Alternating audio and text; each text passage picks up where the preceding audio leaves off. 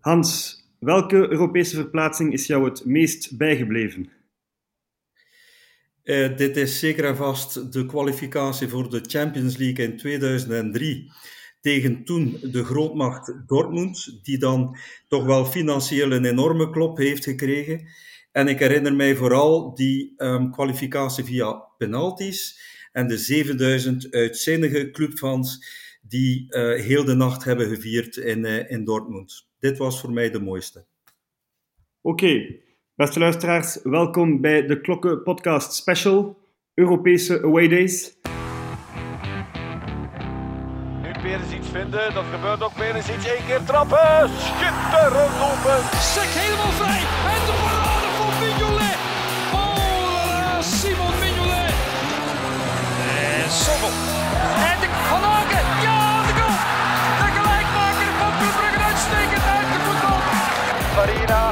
Juremans, Christiaans tegen de paal en binnen. Een van onze gasten is uiteraard Hans Noyelle, u wel gekend, maar we hebben vandaag ook een special guest, zijnde Luc Caleo. Dag Luc, stel jou even voor aan de luisteraars die jou niet zouden kennen. Uh, Goedemiddag allemaal. Mijn naam is Luc Caleo. Ik ben diehard Club Brugge fan en uh, eigenlijk continu abonnement sinds 1976. Het eerste grote jaar van Club Brugge. Uh, ik woon in Limburg, maar ik heb Brugs bloed in mijn aderen via mijn vader en mijn grootvader. En uh, alles wat met Club Brugge te maken heeft, heb ik mijn heel leven lang gevolgd. Uh, ik heb dus ook de zeven pijnlijke jaren meegemaakt, maar zoals wij zeggen en zoals Blue Army vroeger zei, passion for life en FCB till I die. En dat zal ook altijd zo blijven, er zal nooit niks aan veranderen. Ik ben 63 jaar. Ik werk in principe in de computerwereld voor een, een IT, voor een firma uit Amerika, multinational. Daar werk ik al 38 jaar. En soms uh, waren dat fijne anekdotes, want er zitten nogal wat Anderlecht-fans bij ons op het werk. Maar dan kon het net zo goed zijn dat op de maandag ofwel bij mij een zwarte vlag hong, ofwel bij hun een zwarte vlag. Maar wij hebben meestal toch wel de winnende hand gehad. Ja, dat is uh, een uh, hele boterham. Alleszins welkom en bedankt om uh, tijd vrij te maken om samen met ons over Europese verplaatsingen te spreken. Als ik me niet vergis, heb jij er een heel aantal op de teller. Aan hoeveel Europese verplaatsingen met Club Brugge zit jij momenteel? Ik denk dat ik de, heel, de juiste tel heb ik niet, maar ik denk dat ik nu de volgende die naar Porto gaat, de 67ste gaat zijn. Dat is inderdaad heel wat. Herinner jij je nog ook je allereerste uh, Europese verplaatsing? Mijn allereerste was eigenlijk meteen een heel pijnlijke, maar gelukkig naderhand wel rechtgezet, want dat was op Ipswich Town, waar we met 3-0 de boot in gingen. Maar eigenlijk had op het moment dat we Ipswich verlieten, was iedereen die daarbij was er 100% zeker van dat club dat ging rechtzetten. Ik weet niet hoe dat kwam, maar dat gevoel was er. Uh, en iedereen die daar vertrok, die zei: Dit zetten we recht. Ja, Hans, ik weet niet of jij er toen ook al bij was op Ipswich, of dat uh, jouw eerste verplaatsing later was. Ja, mijn eerste verplaatsing uh, in een reeks van tot op heden 63 was Nottingham Forest in 1984. Um, die herinner ik mij eigenlijk nog heel goed. Het was de eerste opdracht voor Frankie van der Elst, Fox. Um, ik herinner mij dat in die tijd dat we allemaal een bomberjacket uh, van die uh, boots, uh, legerboots aan hadden, al of niet Doc Martens, en ook een sjaal, een blauw-zwarte sjaal, als een echte sjaalplastron voor ons of aan ons hangen. En ik herinner mij ook in 84 dat ik toen beslist heb, nadat we voor ons leven moesten lopen voor een aantal forest hooligans, en maar op het nippertje konden ontkomen via uh, een bus. Ik heb toen gezworen, William, om nooit nog Europees één, een uiterlijk supportersattribuut te dragen.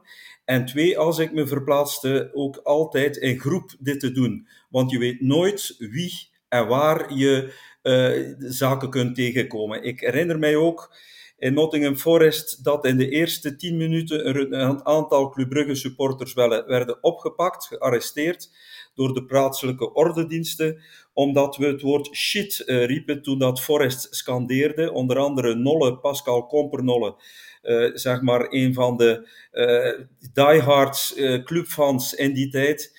We hebben dan, die werd opgepakt na zeven minuten in 1984 en we konden hem, die werd gelost tijdens de rust van die wedstrijd, die overigens op 0-0 eindigde. Dus dit was echt een, een memorabele om mee te starten. Dus 84, 84 Nottingham Forest, ja. Was je daar ook aanwezig, Luc, in Nottingham Forest?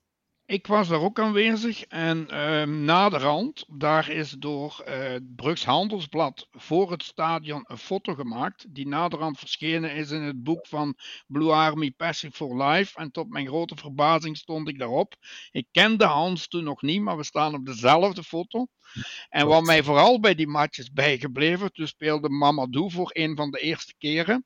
En op een bepaald moment heeft hij zelfs een bal over de tribune gepompt. En dat was in, in uh, Nottingham niet zo heel eenvoudig, maar hij pompte hem wel helemaal over de tribune. Ja, inderdaad. Uh, ways over het kanaal zijn natuurlijk voor de clubfans, uh, zou ik zeggen, de, de, de favoriete verplaatsingen. Zijn er zo nog een aantal verplaatsingen over het kanaal die jullie zijn bijgebleven de afgelopen jaren? Uh, ik moet zeggen dat we recent, Luc, als ik even het woord mag nemen, uh, dat we recent vaak in Manchester geweest zijn. Twee keer Man United en, en Man City. En eerlijk gezegd, er is op dit moment niet veel te beleven in, in, in Engeland. Ik herinner mij ook nog een verplaatsing, ik dacht in 2005 naar Chelsea of 95, nog met Medved. Uh, dan werden wij gewoon op de bus uh, neergepoot op de parking van Stamford Bridge. En mochten we enkel het stadion binnen, hadden we niks van randanimatie. Uh, Birmingham City, um, Tottenham. Uh, eigenlijk de Engelse, de verplaatsingen naar Engeland, Newcastle, um, die zijn allemaal niet echt. Leicester recent nog. Zoveel leuke herinneringen hebben we niet aan aan Engeland en Europese aways wat Club Brugge betreft. Maar natuurlijk, Engeland blijft de bakermat eh, van het voetbal, maar ze staan daar op vlak van um, beteugeling van geweld ook uh, heel wat verder dan in andere Europese landen. Um, maar e-, eerlijk gezegd, ik was blij dat dit keer er geen Engelse ploeg uit die koker kwam en we niet richting of over het kanaal moeten, want ja, zoveel is er niet meer aan uh, om in Engeland met club uh, Europees uh, een, een, reis te maken. Het zijn vaak ook kortere verplaatsingen, hè, omdat je in Engeland gemakkelijk, zou ik zeggen, met de bus er raakt en dan gaan de meeste supportersclub liever een bus inzetten, waardoor dat we dan ook een korte verblijf hebben en inderdaad ergens gedropt worden in een stad. Buiten Londen zijn de meeste steden in Engeland niet echt aantrekkelijk. Uh, en dan krijg je inderdaad uh, een halve dag in een pub met meestal uh, weer buiten. Ik weet niet, Luc, of dat jij dezelfde mening bedeelt als Hans, of dat jij toch een paar memorabele verplaatsingen in Engeland hebt kunnen doen met club? Ehm, voor gedeelte stem ik in. alleen degene na Nottingham Forest, dat was Tottenham. Die vond ik wel nog supergoed. En de andere die Hans gemeld heeft, dat was in Leicester, omdat wij daar, uh, daar hebben we wel een, een mooie, uh, mooie tijd in de stad meegemaakt. Nu, het verschil is dat ik meestal met drie anderen, wij gaan met de auto. Wij zijn meestal één dag op voorhand daar. Uh, en blijven ook de volgende dag nog. Waarvan bijvoorbeeld de twee wedstrijden in Manchester hebben wij dan de eerste jaren de gelegenheid genomen om, om um, Manchester United te bezoeken. Het tweede jaar hebben we Manchester City bezocht.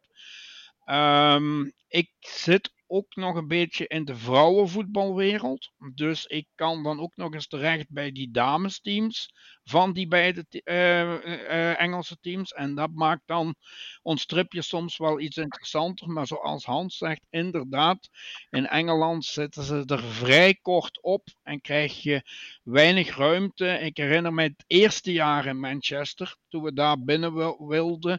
Daar werden denk ik twee of drie keer afgetast tegen dat we uiteindelijk eens op onze tribune geraakten. En dat is toch wel iets overdreven, ja. Ja, inderdaad. Het is zo dat de clubfans uh, toch al een aantal jaren hopen op Anfield Road. Hè, een, een, stadion dat, dat mythisch is en dat uh, bij vele clubfans gekend is voor zijn, zijn sfeer die wij toch in Brugge graag hebben. Met You'll Never Walk Alone op kop bij het bestreden van de spelers op het veld. Luc, jij, jij, was, als ik mij niet vergis, op de befaamde finale tegen Liverpool op Wembley. Ja, dat was ik. Um, en ik moet zeggen, voordat de wedstrijd begon, want daar heb ik zelfs helemaal niet de kans gehad om uh, uit te gaan in, in Liverpool. Ik was in, in um, uh, Londen. Ik was toen met de bus met de supportersclub van Julian Kools uit Kasterlee. Op een bepaald moment toen zagen wij de twee Wembley-torentjes. Maar tussen het moment dat we die zagen en het moment dat wij aan het stadion aangekomen zijn, dat heeft ongeveer drie uur geduurd.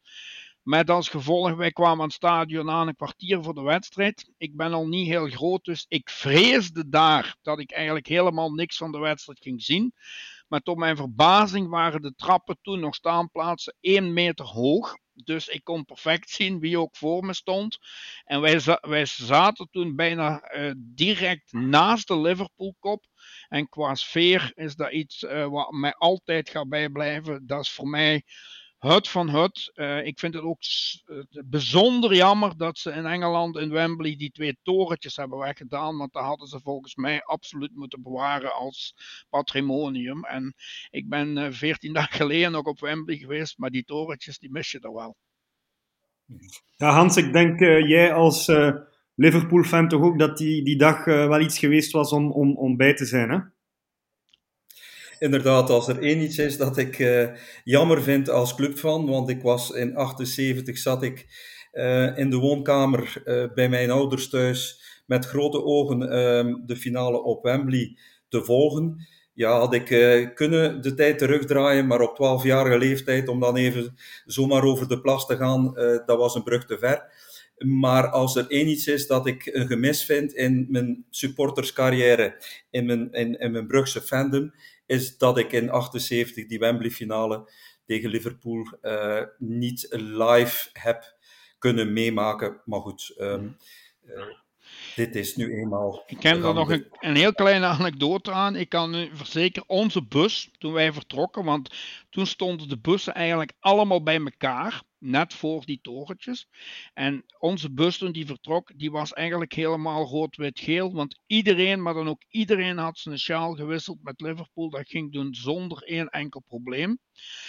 En toen wij de opstelling zagen, toen waren er heel veel die daar per toeval een naam Koe zagen staan. Laszlo Koe, die nog nooit voor Club Brugge gespeeld had op dat moment. En ik wist per geluk wie dat was, omdat Julien Kools mij tijdens het trainingskamp een kaartje gestuurd had met alle handtekeningen van de spelers op. Dat was toen nog in Duitsland.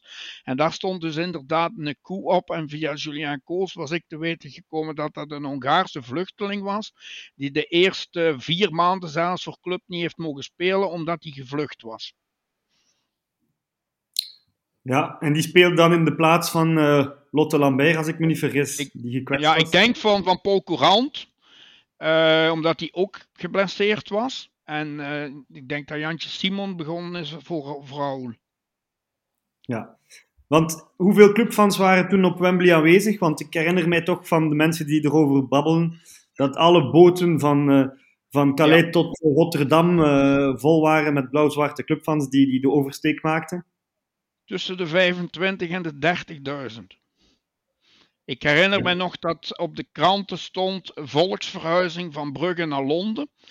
Uiteindelijk was de verplaatsing van Brugge naar Londen korter dan die van Liverpool naar Brugge. Ja. Het was, het was inderdaad uh, een hele tocht om daar te geraken, denk ik. Maar verhalen en, uh, herinneringen die jij nooit zal vergeten samen met de andere aanwezige clubsupporters toen. Ehm, sowieso. Ehm, Hans, om het even op een andere boeg te gooien. Wat zijn voor jou de drie, zou ik het zeggen, belangrijkste ingrediënten voor een goede Europese away? Eh, ten eerste een heel degelijke voorbereiding. Uh, in die zin, um, als je met het vliegtuig reist, en ik ben uh, op basis van mijn ervaring ben ik bereid van toch een aantal tips en tricks te delen met de luisteraars van deze podcast. Het is heel belangrijk als er om een, een vliegtuigreis moet geboekt worden, dat je um, een account neemt bij de luchtvaartmaatschappij zelf. Je boekt best niet via vliegtuig of goedkope vliegtuigtickets.be of via cheapflights.be, want daar heb je altijd dossierkosten aan je broek. Dus account aanmaken bij luchtvaartmaatschappij, in dit geval Porto en Madrid, Ryanair en Air Europa. Je moet um, maken dat je vooraf weet wie meegaat. Uh, zodat je niet afhankelijk bent van mensen die nog moeten congé nemen, et cetera. Ik ken alle ID-gegevens van diegene die meegaat. En, want hoe langer je wacht met boeken, hoe duurder je vlucht wordt. Um, wat ik ook altijd doe, is ik heb drie devices bij mij. Ik heb een smartphone, een tablet en een, uh, een, een uh, PC. Uh, en als je op verschillende devices gaat inloggen, dan verschijnt een initiële prijs. En wanneer je switcht van de ene naar de andere, blijft die initiële prijs. Als je op hetzelfde device, bijvoorbeeld op je smartphone, blijft, als je er een half uur op aan het navigeren bent, dan stijgt die prijs navenant en dat kan verdubbelen. Je kunt starten met 80 euro voor je zitje en eh, op uh, een half uur tijd, als je talmt en nog belt, et cetera, kan dat 160 worden. Dus uh, zo snel mogelijk en gespreid over verschillende devices. Dus de voorbereiding is, is belangrijk. Um, twee, je compagnie, je reisgezellen. Je moet, um, je moet je vrienden door en door kennen, want um, alles is afhankelijk, vind ik, de sfeer in de auto als je met de auto reist. In de bus is dat dan met de supportersclub. Of in het vliegtuig. Uh, als je heel goed overeenkomt met je reisgezellen, maakt dat de trip ook veel aangenamer. En een derde tip is natuurlijk, en dat heb je niet onder controle, als club een goed resultaat haalt, dan, uh, dan is dit een onvergetelijke ervaring.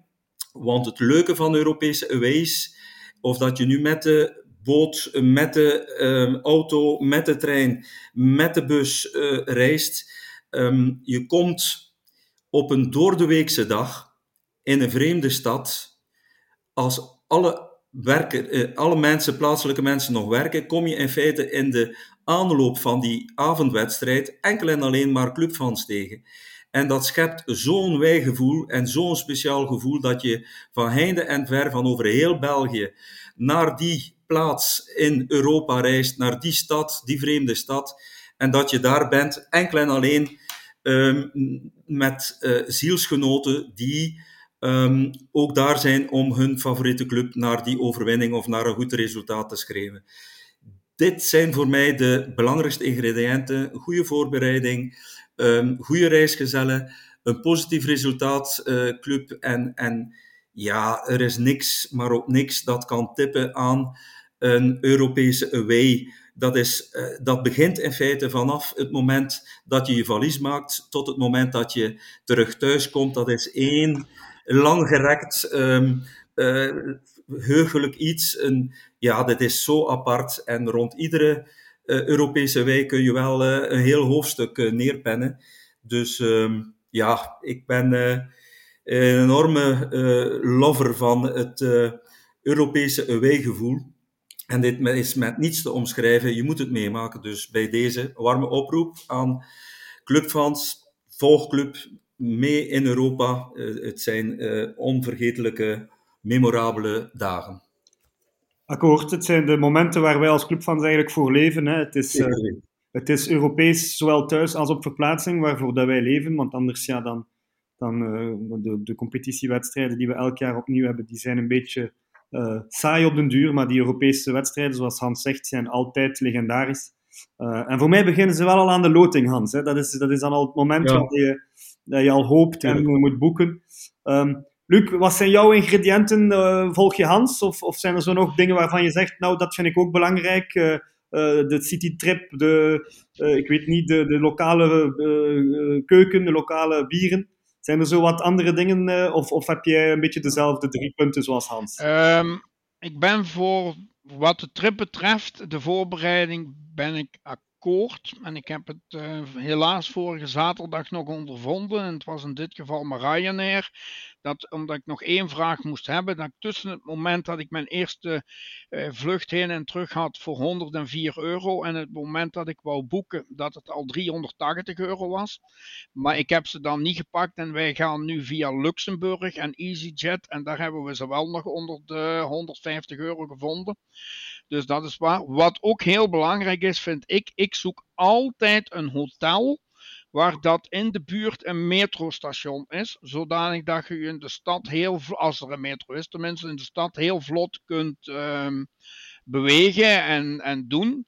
Ik zou ook altijd de stad op voorhand voorbereiden als er dingen zijn die we willen zien. En wat ik uh, met mijn maten, we zijn altijd eigenlijk met vier dezelfde. Uh, wij gaan ons niet onmiddellijk in de ganse clubmassa begeven, maar wij gaan eerst onder ons een aantal dingen samen doen, gezellig doen, ook wel eens pintje drinken en al iets lokaal zoeken. Maar pas uh, als we allemaal samen naar het stadion gaan, dan gaan we daar toch pas uh, het laatste uur verschijnen, niet uh, drie of vier uur aan een stuk. Dat gaan we zeker niet doen. Um, voor de rest, één ding kan ik zeggen: een Europese verplaatsing is iets enorms, maar dat kan ook iets enorms zijn als je zelfs verloren hebt. Want ik herinner mij eentje, en die was in 8081 in Basel. Hebben we uiteindelijk met 1-4 verloren. Daar, hebben we, daar heeft, uh, hadden, uh, hebben we een rode kaart gehad. Het Philippe van de Wallen moeten invallen. We, komen 1-0 voor via Jan Kullemans, maar we verliezen 1-4. En toen hadden wij een hotel, maar we zijn eigenlijk op een bepaald moment op stap gegaan. Zijn dat we bij wat Zwitsers terechtgekomen, zijn in een discotheek terechtgekomen als daar... 400 man was, dan waren er 300 vrouwen. En het enige wat we niet mochten aanhouden was onze sjaal. Maar we hebben daar wel de hele nacht gezeten totdat s morgens uh, eigenlijk een ontbijt was. En toen kwamen we bij de bus. En daar hebben heel Zwitserland was ervan overtuigd dat Club Brugge zich geplaatst had. Zoveel sfeer hebben we daar gemaakt met een man of vijf. Ja, dat is uh, soms wel het geval. Dat je zelfs na een verliespartij je verdriet gaat verdrinken en uiteindelijk nog een heel leuke avond hebt. Ik zelf heb, denk ik, een zestiental Europese verplaatsingen meegemaakt, waarvan we maar één keer gewonnen hebben. Dat was recentelijk in Leipzig. Uh, en ik was natuurlijk ook erbij toen we voor de Champions League kwalificeerden in Dortmund, maar daar hebben we wel niet gewonnen. Maar dat was ook inderdaad een memorabele avond. Uh, Hans, ik denk dat clubfans in de lage landen bij de top 4 horen van de meeste eh, fans op verplaatsing in Europa, samen met een Ajax, een uh, Feyenoord um, en ik denk Anderlecht ook. Uh, we zijn daarvoor gekend. Hè. overal zie je ons opduiken. het is maar heel weinig, het komt maar heel zelden voor dat er weinig clubfans mee zijn op Europese verplaatsing. We, we, hebben hier nu Luc um, en, en, Hans, die toch een aantal verplaatsingen op een palmares hebben. Maar binnen de clubfamilie zijn er zoveel bekende clubfans die ja, die overal meegaan. En, en, en ik vind dat die trouwe massa die altijd meegaat, uh, wel indrukwekkend is. Ik weet niet, Hans, of jij uh, dat ook uh, gemerkt hebt door de jaren heen, dat wij altijd en overal paraat staan. Inderdaad, wij hebben een heel trouwe achterban en ook een heel trouwe reizende achterban. En ik herinner mij in de tachtiger jaren dat er, of in de eind van de zeventiger jaren, dat er een sticker was schat, gaan we bouwen of gaan we club in Europa volgen? Dus uh, jonge koppels die, uh, die moesten de keuze maken ofwel geld spenderen aan het volgen van Club Brugge tijdens die 376, de happeljaren zeg maar, of, of een, dat was wel een boetade, maar eind de jaren 70 leefde dit al, dat uh, clubfans uh, toch wel gekend waren om hun uh, club overal in Europa te volgen. En ja, dat geeft een enorm sterk wijgevoel. Want ja, je ziet meestal ook op die verplaatsingen diezelfde mensen. En je spendeert best wel wat tijd samen voor en, en na de wedstrijd. Uh, dikwijls in de nacht uh, daarop volgend. Dus uh, effectief, dat klopt wel. Ja. Misschien eentje nog aanvullen, omdat Luc zegt, je hoeft daarom niet altijd Europees een succesje te boeken. Ik herinner mij een, ver, een verplaatsing naar Monaco. We verloren er met 6-2. Uh, ik kwam er voor het eerst in uh, het, het, het, stadion wat ik als een villa uh, beschouwde van, van Monaco, waar onze uh, Philippe Clement nu trainer is. En ik gooide een kauwgom op de grond en een politieagent kwam naar mij en ik moest die kauwgom in een papiertje en in de vuilnisemmer gooien. Dat blijft mij bij. We spreken anno 19, ik geloof 87. En um, we hebben dan in feite heel ons um, spaarpotje in een Irish pub, in een lokale Irish pub in, in Monaco gespendeerd. En na die 6-2 pandoering waren we daar ook te, terecht gekomen. En om zes uur in de ochtend heeft de zaakvoerder, de, de, de baas uh, van het café, ons in zijn open uh, wagen, in zijn cabrio, naar onze hotelkamer gebracht. Uh, toen ik thuis kwam, zei mijn vader hij lachte mij uit. Moet je daarvoor in feite zo ver gaan uh, reizen om dan met een 6-2 pandoering terug te keren? Um, moet je daarvoor naar Zuid-Frankrijk rijden? Maar tegen dat ik thuis kwam, was die 6-2 al lang verwerkt op de terugweg. Want je spendeert die terugweg ook met lotgenoten. Je spendeert die terugweg met mensen die ook die pandoering, die ook die uppercut hebben meegemaakt. En tegen de tijd dat je thuis komt, kun je dat veel meer relativeren. En we hebben daar, ondanks de 6-2 uh, eh, nederlaag, uh, dit koester ik nog altijd, die tweedaagse in Monaco, uh, koester ik nog altijd als een heel leuke verplaatsing. Dus terecht wat Luc zegt, je hoeft daarom niet altijd, Basel voor Luc, Monaco voor mij, te winnen om een goede, een fijne tijd in, in, in, in zijn geval Basel, in mijn geval Monaco te hebben. Ja, ik had dat twee seizoenen geleden in Manchester United. we kregen een 5-0 pandoering achter de oren. Uh, maar na de wedstrijd hebben we nog een, uh, leuke keet gevonden in Manchester. En daar hebben we ook tot uh, vroege uurtjes gefeest met een aantal mede-clubsupporters en de zware nederlaag doorgespoeld. Ja. Nu, Luc, we zeiden net dat we overal met heel veel zijn. Maar er zijn natuurlijk ook een aantal verplaatsingen geweest in de loop der jaren waar we met heel weinig clubsupporters waren. Gezien jij zoveel verplaatsingen op de teller hebt, veronderstel ik wel dat jij ook aanwezig was in bepaalde steden waar je misschien met 10, 15 of 20 clubsupporters waren. Heb je daarover verhalen, heb je verplaatsingen waar we effectief met, uh, laat ons zeggen, een, een twintigtal clubsupporters waren en waar jij bij was? Uh, met zo weinig uh, ben ik eigenlijk nooit geweest, omdat ik uh, bepaalde landen die vermijd ik wel. Dus ik zou bijvoorbeeld zeker niet naar Israël gaan. Um, omdat ik die landen niet zo heel hard vertrouw. Um, ik heb wel, maar dat was dan geen Europese verplaatsing, maar ik ben eens ooit bij een vriendschappelijke wedstrijd tussen Club en Stuttgart geweest, in Stuttgart. En toen waren er wel geteld zeven clubsupporters. En die wedstrijd is mij bijgebleven, omdat toen speelde Luc Beijers bij ons. En die kende mij uiteraard. En die heeft ons toen na de wedstrijd mee naar het hotel genomen. Dat was de tijd ook nog met Henk Halwaard. En toen uh, hebben wij, dus want ik moest normaal terug naar de Bodensee. Ik was eh, op een Bodensee op vakantie. Ik ben teruggereden naar Stuttgart. Dat was toch wel uh, 250 kilometer toen. 300 zelfs. En toen wou Luc Bijens niet dat wij teruggingen naar uh, de Bodensee. Zijn we dus in het hotel gebleven en pas zanderdaags teruggegaan naar de Bodensee. Het was nu wel geen Europese verplaatsing. Of ja, het was een Europese vriendschappelijke verplaatsing, laat het zo zeggen. Die tellen ook, hè? Die tellen ook. Hans, heb jij zo vriendschappelijke verplaatsingen gedaan, Europees? Ik heb er eentje waar er wel geteld 122 eh, clubfans aanwezig waren, tamelijk recent. Ik dacht een jaar of drie, Dynamo Kiev. Um, daar, uh, dat was midden in uh, augustus, uh, 35 graden in Kiev. En um, we waren daar met een heel beperkt aantal clubfans. Het was ook een, een, een dure aangelegenheid. Die trip kostte geloof ik, het, het, het, ticket, het vliegticket kostte al 380 euro. En het was ook de eerste van twee voorrondes voor de Champions League. Nadien zijn we dan nog in Lask Linz geweest. Um, En dat was ook wel een heel uh, aparte, omdat je daar met een select groepje clubfans bent. We moesten dan afspreken in een Belgisch café op 200 meter van het stadion, waar de tickets werden door de sportfederatie werden overhandigd, waar ze Stella, geloof ik, uh, als um, bier van vat uh, serveerden.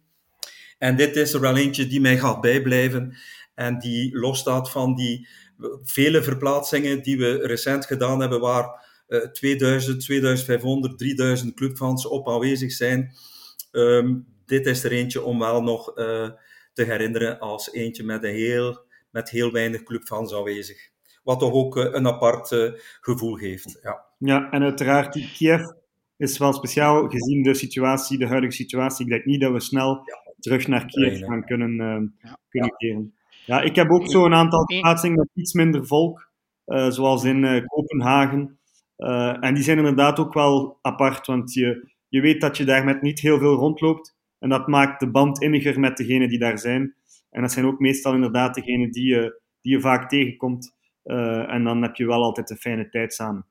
Um, Luc, jij wou nog iets toevoegen, denk ik. William, eentje die waar inderdaad, die herinner ik me nu net, waar er niet zoveel volk was, was in 19, uh, ik denk dat het al 77 was, op Real Madrid. Maar Real Madrid heeft toen moeten spelen in Malaga, omdat die Europees een schorsing hadden en 300 kilometer van huis moesten. Toen hebben wij in Malaga gespeeld, daar hebben we 0-0 gemaakt en daar was niet zo heel veel volk. Maar toen kende ik natuurlijk ook nog niet zoveel volk binnen Brugge. Ondertussen ken ik heel veel fans, maar toen dat waren ook mijn, mijn beginjaren, het tweede jaar eigenlijk. En toen waren we denk ik maar met een kleine 100, 150 man. Ja, Malaga, inderdaad. Uh, dat is zelfs een wedstrijd die ik, uh, waar ik geen weet van heb. Uh, leuk om te horen. Um, zijn er bepaalde anekdotes die je hebt, Luc, waarvan je zegt, die wil ik toch nog even willen delen met de luisteraars? speciale zaken die je meegemaakt hebt, of waar je achteraf van dacht, tja, ongelooflijk dat we dat hebben mogen meemaken? Ik heb er twee. Ehm, eentje was toen we op Schalke 04 gespeeld hebben in het oude stadion. Uh, we hadden thuis, die wedstrijd thuis hadden we met 2-1 gewonnen. En ik herinner me nog dat er toen sneeuw op het terrein lag. Uh, maar de, toen we in Schalke speelden, had ik gezorgd voor kaarten eigenlijk aan de Schalke kant. Dus ik had er daar acht. En godzijdank voor ons dat wij daar zaten, want dat was de enige overdekte tribune. De clubsupporters zaten achter de goal. Die waren letterlijk uit te wringen. En wij zaten droogjes in het stadion. We hebben dan wel met 2-0 verloren, maar dat we daar niet kletsnat geworden zijn, uh, dat was dan toch toch wel mooi meegenomen. En een andere is ook in Duitsland, en dat stoort mij nog altijd. Dat is op Bochum. Daar hebben wij de wedstrijd verloren dankzij de speaker van het stadion. Want bij elke hoekschot begon die telkens met een foul van VWL. En die ploeg kreeg zo een boost dat we daar met 4-1 de boot in gaan. En dat is me altijd bijgebleven, want dat mag officieel niet, maar er werd niks van gezegd. En die speaker heeft daar de wedstrijd voor Bochum gewonnen. Klopt. Ja. En Jbari scoorde daar voor ons, ik was daar ook. Dat was uh, eh, 4-1 en die, echt, die was het publiek aan het opjutten en ik kwam... Ik, ik kwam mental. Ik, ik begreep dat niet, dat, dat dat kon en mocht. Dat de speaker in feite bij iedere corner nu goed, dat was in het 90 jaren, dat is misschien uh, nu ook alweer geregulariseerd, mag dat niet meer. Maar die, ik moet uh, Luc hier bijtreden, ja. Ja, we hebben toch een, een, een, een lange geschiedenis met verplaatsingen naar, naar Duitsland, hè, nu dat we uh, daar terecht zijn gekomen. ik herinner ja. mij natuurlijk de fatale wedstrijd op Werder Bremen. ja, de Stuttgart-wedstrijd werd net al benoemd, Bochum. Um, we zijn ooit ook eens in uh, München geweest tijdens Oktoberfest voor uh, de Champions League. Um, ja, Hannover herinner ik mij ook. Ja. Het waren nooit echt uh, plaatsingen waar we, waar we de volle pot of de volle buit gehaald hebben dan. Ja. tenzij nu over het laatst in, in Leipzig. Ik denk de eerste overwinning Leipzig. in Duitsland. Hans, heb jij nog bepaalde Duitse verplaatsingen waar jij iets over kan vertellen? Graag, William. Ik, ik moet in voorbereiding van deze podcast bekennen dat mijn leukste uh, periode als club van en Europese aways de tachtiger jaren waren. Ik herinner mij een Espanol club, en daar wil ik het straks over hebben. Maar vooral een tijdje geleden, in de coronatijd, is die memorabele thuiswedstrijd tegen Dortmund, 5-0 uit 1987, nog uh, op tv geweest. Um, en iedereen herinnert zich die 5-0, maar ik zal vooral mij die 3-0, die heenwedstrijd herinneren in 1987. En ik zal aan de hand van vier anekdotes even toelichten hoe het er in die periode, in die tijd aan toe ging. 80er jaren, de hoogdagen van het hooliganisme. Ik was dan ook eh, wat, wat jonger. En we vertrokken met vier um, goede kameraden vanuit Kortrijk met de bus. En ik herinner mij, uh, om negen uur vertrok de bus, afgesproken acht uur. Je bent met vier, je drinkt toch geen cola op een, uh, of op een dag waarop je Europees met club meegaat. Uh, met vier, elk een pintje getrakteerd, om negen uur op die bus. Na een half uur aan de chauffeur vragen, ja, kunnen we even een, een pitstop plaatsen? Die brave man deed dat, maar we waren daarna nog maar weer een kwartier of twintig minuten onderweg toen we weer uh, moesten plassen. En die brave meneer zei: Nee, ik heb nog heel die weg af te leggen naar Dortmund. Dit, dit kan ik niet maken ten opzichte van de anderen. Dan was er een van ons die een thermos uh, mee had met koffie in. En uh, dan hebben we maar, ja, je moet jezelf een beetje je plan trekken. Die koffiethermos leeg gedronken en die lege thermos laten rondgaan in de bus om onze behoeften te doen. Nu, op het moment dat die thermos bij mij kwam uh, en ik mijn behoefte aan het doen was, stroomde die over. En tot in Dortmund hebben wij in feite in onze eigen urine, omdat die chauffeur niet wou stoppen, hebben wij in onze eigen urine heel die busreis moeten meemaken. Um, dat zou nu ook, denk ik, niet meer voorkomen. Een tweede anekdote van diezelfde wedstrijd. We komen toe in Dortmund en een tiental uh, clubfans het was best aangenaam qua temperatuur bij ons, maar in Dortmund, meer naar het noorden toe, was het best koud. En er waren best wat gasten die met een pul uh, in Dortmund waren toegekomen. En bezochten een lokale CNA op. En um, tien van onze gasten vonden er niet beter op om dezelfde jas um, aan te trekken en het, uh, het alarmsysteem in de binnenzak eruit te verwijderen en onbetaald uit de CNA met die jas, omdat ze anders te, te veel koud hadden. Te koud hadden. En het was echt, die dag was het ehm, hilarisch dat er tussen de 10 en de 15 clubfans met dezelfde jas in het centrum van Dortmund rondliepen. Maar dat typeert een beetje die, die, die tijdsgeest. een derde anekdote. Um, meestal uh, zoeken wij dan de lokale horecazaken op. Zo ook in Dortmund. Uh, je, er wordt een pintje gedronken, je smeet vriendschapsbanden, de stamliederen worden luidkeels gezongen, het wijgevoel wordt gecultiveerd. Maar met een groepje van een man of acht hadden we plots ons afgezonderd. En we waren dat flauwe Duitse bier eigenlijk beu en hadden we wat, zin in wat stevigers. En dan zijn we naar een typische Duitse fenomeen naar een kiosk geweest en vroeger een fles whisky. En op het moment dat we ons kleingeld aan het bijeenrapen waren, um, sloegen we natuurlijk op de vlucht met die fles whisky uh, als, als trofee. Die uitbater die kwam dan nog snel op ons afgelopen. Uh, en dankzij die Schotse godendrank hadden we het wel wat warmer, want het was een koude dag. Uh, dit, is, dit typeert ook die, die, die, die tijd. En je weet, God straft direct. Club verloor met 3-0. En na de wedstrijd, ook mede door het gerstenat en de whisky, vonden wij, dus met een stuk of drie, onze bus niet meer terug. Want dat was een enorm grote parking. En al die supportersbussen waren één voor één al vertrokken, zonder ons. Maar eentje was aangevallen geweest door een, een, een bende Dortmund hooligans. En de ruiten waren ingegooid. En de politie kwam ter plaatse om wat vaststellingen te doen. Dat was een, een bus uit de buurt van Gent. En uh, wij konden gelukkig, omdat die uh, is moeten blijven wachten, konden wij mee en konden we terug naar België. Ja, het was natuurlijk zes uur tegen dat we thuis waren. En ik moet zeggen dat ik die 3-0 nederlaag altijd, heb ik me daar persoonlijk schuldig voor gevoeld. En in de twee weken voor de terugwedstrijd heb ik geleefd als een pater. Geen kwajongenstreken, geen alcohol. En de rest is geschiedenis. De voetbalgoden hebben mijn voorbeeldig gedrag beloond. Club won met 5-0 en we plaatsten ons op een miraculeuze wijze voor de volgende ronde. Dit is 1987 en die kwajongenstreken, eh, dat wijgevoel, die groepsgeest, dit ga je nu ook nog hebben, maar doordat alles zo gereglementeerd is en doordat zoveel um, mensen meekijken op je vingers als je in het buitenland bent, als, als reizende voetbalfans, zijn dat zaken die wellicht niet meer terugkomen. Ze zeggen altijd, vroeger was het beter.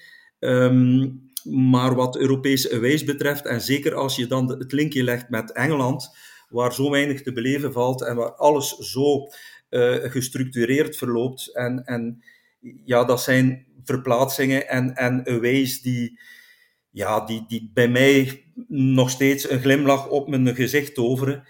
En ik denk niet dat die nog terugkeren, tenzij dat je naar Oost-Europa trekt. Um, waar dan kun je ook nog wel uh, dergelijke zaken meemaken, maar dan kom je ordendiensten tegen die wat corrupt zijn en die bij het minste uh, openbaar dronkenschap je achter de tralie zet en dan je uh, afperst en, en 50 of 100 euro eist om, om, om je daarna vrij te laten. Want ook bevriende clubfans uit het Roeselaarse hebben een dergelijke ervaring gehad.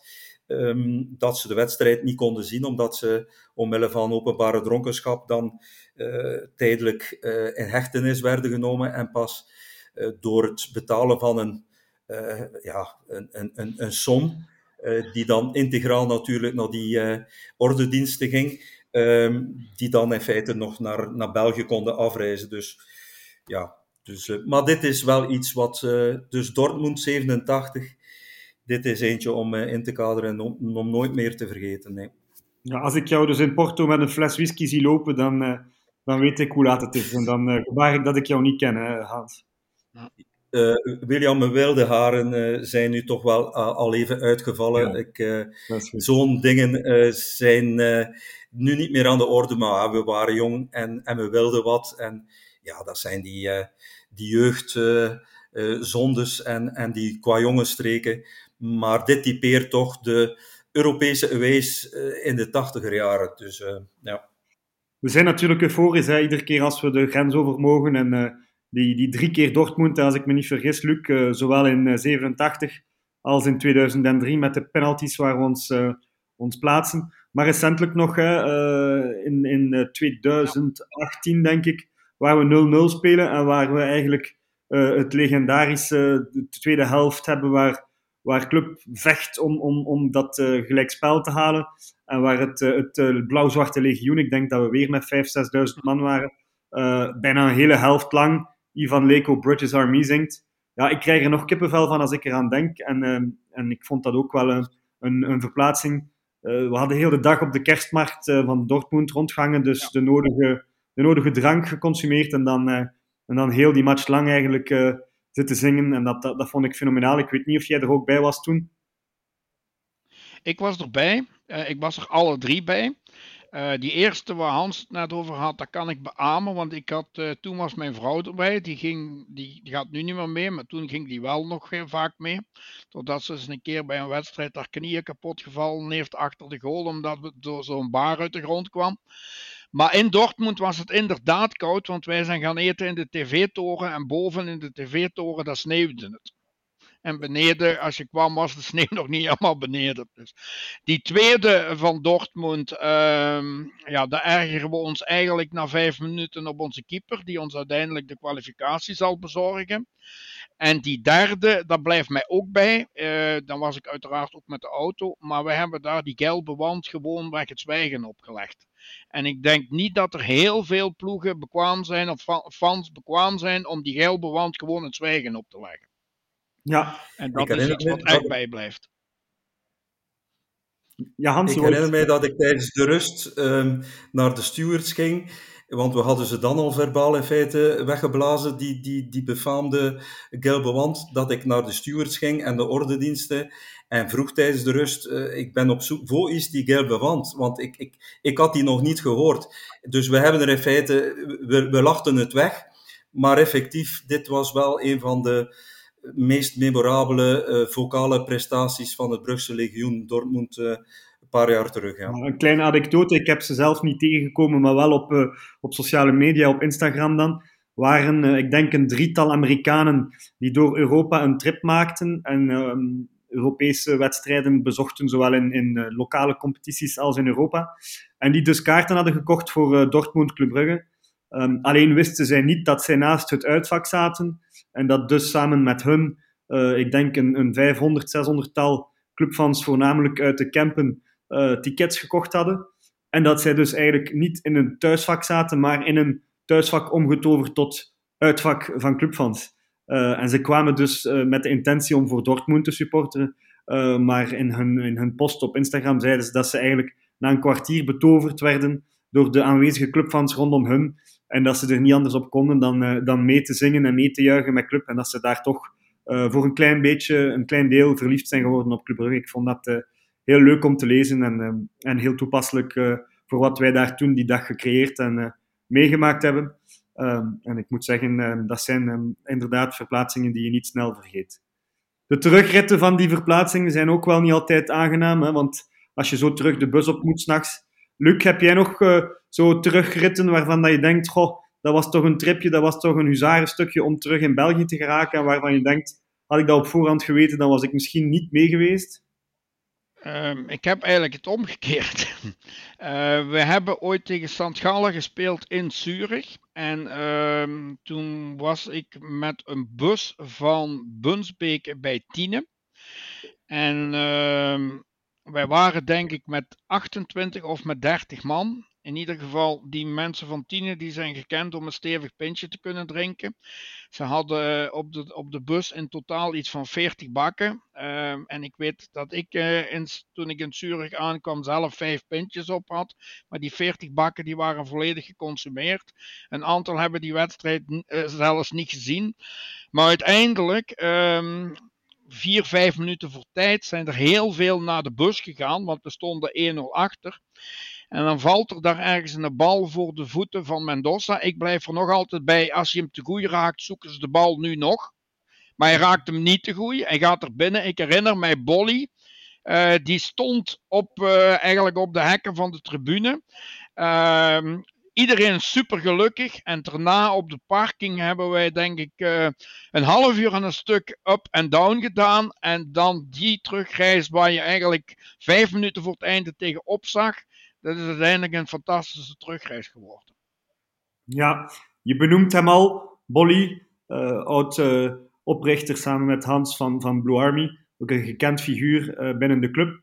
er is die anekdote van Bolly in, um, help me even, in... Ehm, Maribor. In Maribor, ja, de befaamde wedstrijd onder Down, waar we 3-0 achterkomen en uiteindelijk 3-4 winnen. waarbij Bolly, denk ik, al uh, op een bepaald moment het stadion verlaten had en van de lokale stewards niet meer naar binnen mocht. Uh, en dus maar op de parking uh, het, het mirakel van Maribor heeft moeten meevolgen. Was iemand van jullie daar in Maribor voor dat befaamde mirakel? ik was er niet, nee. Ik was er ook niet. Ik was verhinderd door mijn werk, dat ja. herinner ik mij. Dat leek mij toch ook wel een, een memorabele verplaatsing. Ik zie nog de beelden ja. voor mij van Ryan Donk, die samen met de meegereisde fans uh, in de hekken, zoals we dat noemen, vierde. En uh, dat leek mij een heel leuk uitje om te zijn. en ik denk dat het feest achteraf ook wel fameus was. Um, ja, ik denk dat dat soort verplaatsingen ook al altijd bijblijven. En dat we dan, ik herinner mij, ik was nog student, ik zat in de Overpoort bowling met 100 mede-clubfans. Dat we dan toch ja, vloeken dat we daar niet bij waren. Hè. En dat, dat zijn zo van die momenten Hans, zijn er zo nog wedstrijden waarvan dat je achteraf denkt, toch was ik maar mee geweest, uh, waarbij je dan uiteindelijk niet geweest was en dat, dat het toch zowel qua resultaat en qua sfeer ter plaatse toch de moeite bleek? Bij Wembley heb ik uh, inderdaad is al voorbij gekomen, maar ik was te jong. Maribor, maar AC Milan en de Mendoza 0-1 was ik er ook niet bij. Dat vind ik ook uh, uh, jammer dat ik die niet live heb meegemaakt. Ik kan me niet herinneren hoe het kwam, maar die, ik, ik, was niet mee. Luc, was jij in San Siro toen? in San Siro was ik erbij. En dat is ook een wedstrijd waar wij ons hotel nooit gezien hebben en waar de spelers ook met de supporters zijn gaan vieren de hele nacht. Uh, vooral plas, uh, denk uh, Danny Verlinde, die was dat toen, die normaal een heel nuchtere man is. Die heeft toen toch wel ja, een supermatch gespeeld en dat ook super gevierd. Um, dus daar was ik bij. Een wedstrijd die ik gemist heb, die ik absoluut, uh, waar ik heel veel spijt van heb, dat is toen we in Kopenhagen met 0-4 gewonnen hebben, waar de Rafa een superdag had. Die was ik er niet bij. Ik ben wel in Kopenhagen de andere geweest, waar we 4-0 de boot in gingen, wat nooit gemoeten had. Uh, maar dus die we daar gewonnen hebben, die had ik er wel graag bij geweest. Ja, ik, uh, ik was ook mee in Kopenhagen toen we 4-0 verloren onze eerste Champions League away na zoveel jaren hè, met Michel Perdon. En dan kregen we 4-0 om de oren. Um, uiteindelijk heb ik daar wel een heel fijne tijd gehad, want Kopenhagen was een fantastische stad. En we hebben daar in een Irish pub wel in de namiddag uh, ja. gefeest. Maar achteraf gezien, uh, het resultaat was, uh, was niet zo goed. Luc, je vertelt net... ook dat de hardrockcafés, die zijn super blij als ze in een stad zijn als Club Brugge mag komen. Want Club ja. trekt bijna altijd samen in de hardrockcafés en uh, die hebben dan wel superdagen. Ja, Luc, ik wou nog even terugkomen. Jij zei net, uh, na Milan zijn we gaan feesten met de spelers.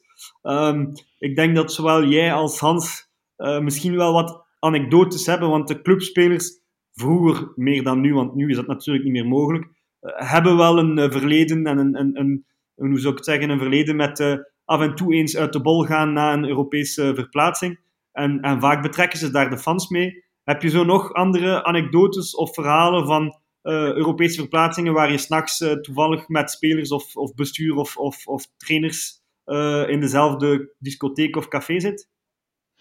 En ik eigenlijk, buiten die ik straks al genoemd heb, dan vriendschappelijk alleen in, in Milaan toen. En dan had, dat was hoofdzakelijk toen met de spelers. Uh, ik heb de spelers ook wel gezien, maar toen had ik geen goesting om te vieren. Toen dat we in Lyon met 3-0 de boot ingegaan zijn in de 93ste minuut, toen eigenlijk de bal over de tribune had moeten vliegen. Toen zijn er ook een aantal spelers afgezakt naar de supporters, maar toen was, was ik persoonlijk zo diep teleurgesteld dat ik geen enkele zin meer had om wat dan ook nog te vieren. Ja, ik denk dat die wedstrijd in Lyon het uh, dieptepunt moet geweest zijn van alle Europese verplaatsingen.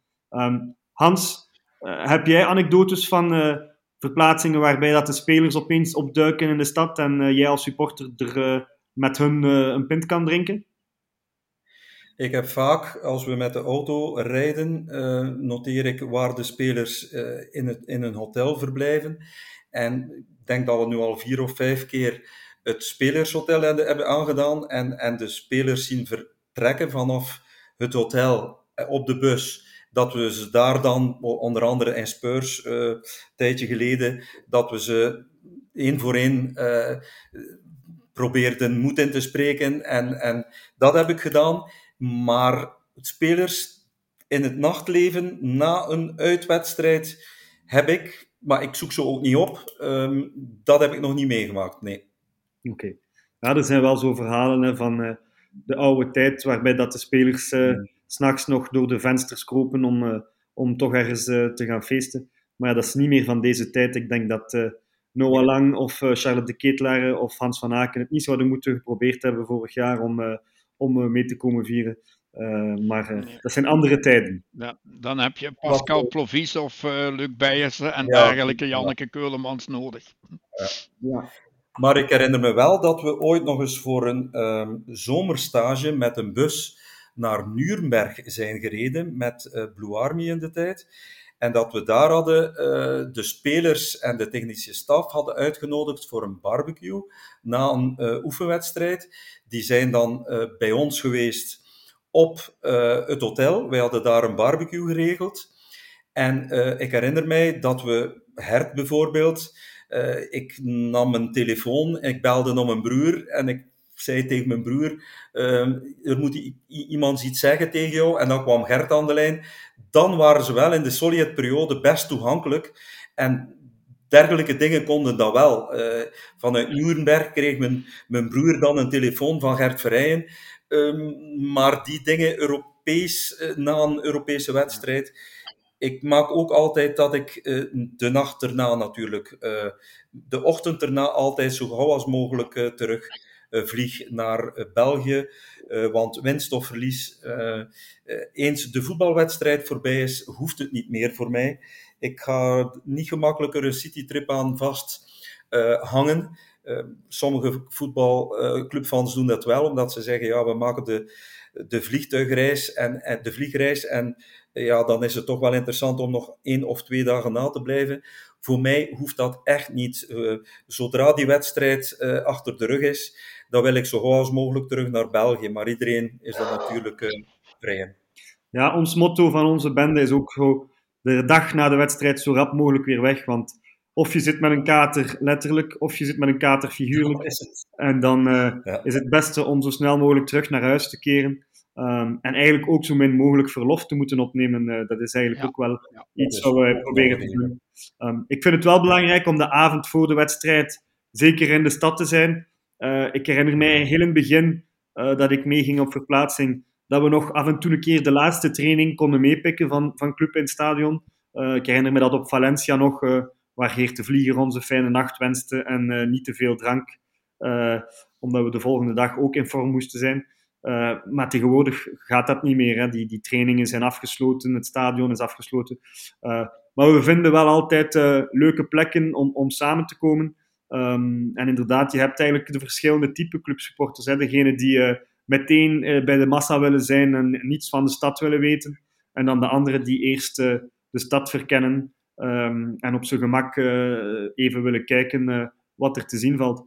Luc, wat was voor jou zo de mooiste, de mooiste stad waar je met club ooit bent geweest en waar je echt meest van onder de indruk was?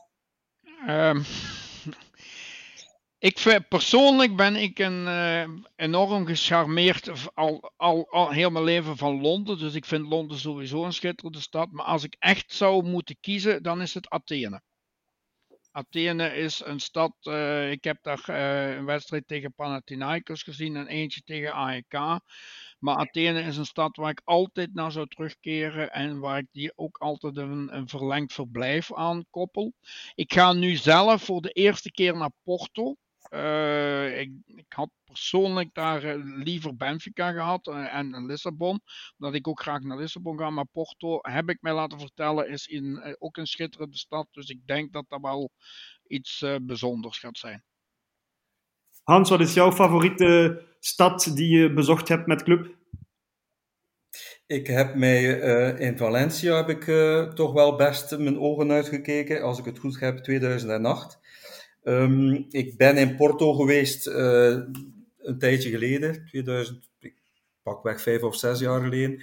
Maar dan hebben we meer in feite de binnenkanten van de lokale horecazaken gezien. Dus nu is mijn plan toch wel om meer van uh, de cultuur en, en het centrum te zien. Ik herinner mij dat Porto uh, nogal zwart geblakerde gevels kent, oude gebouwen, veel trappen en, en dan die, die, um, die brug die, de, die het stad in twee verdeelt. Dus Porto is best een, een, leuke stad. En zeker september wordt het toch wel leuk toeven ook, qua weer. Dus die, eigenlijk de um, steden in Spanje en Portugal in oktober, november zijn best leuk, omdat het weer meevalt.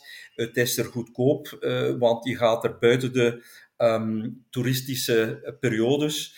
Um, dus geef mij maar, ik ben best tevreden. Madrid, het is nu de derde of de vierde keer op korte termijn. Maar met Porto ben ik best tevreden dat ook Lissabon mogen zijn. Maar liever meer naar het zuiden dan die noordelijke uh, landen, uh, wat um, Europese verplaatsingen betreft. Ja, het is, je moet er geluk hebben, hè? Als je vorig jaar Parijs nam, ja, dan letterlijk met alle respect Maar ik vind dat we daar als beesten behandeld zijn. wij, mochten, wij werden aan, die, aan een peage opgehouden op een bepaald moment op slakkentempo naar het stadion. Onmiddellijk verplicht dat stadion binnen te gaan. En we hebben van de hele stad niks gezien. Ja, ja er zijn zo'n aantal uh, verplaatsingen kort bij. Uh, waar we jammer genoeg uh, de laatste jaren op, op buscombi's botsen. Hè. Ik, ik inderdaad, Parijs.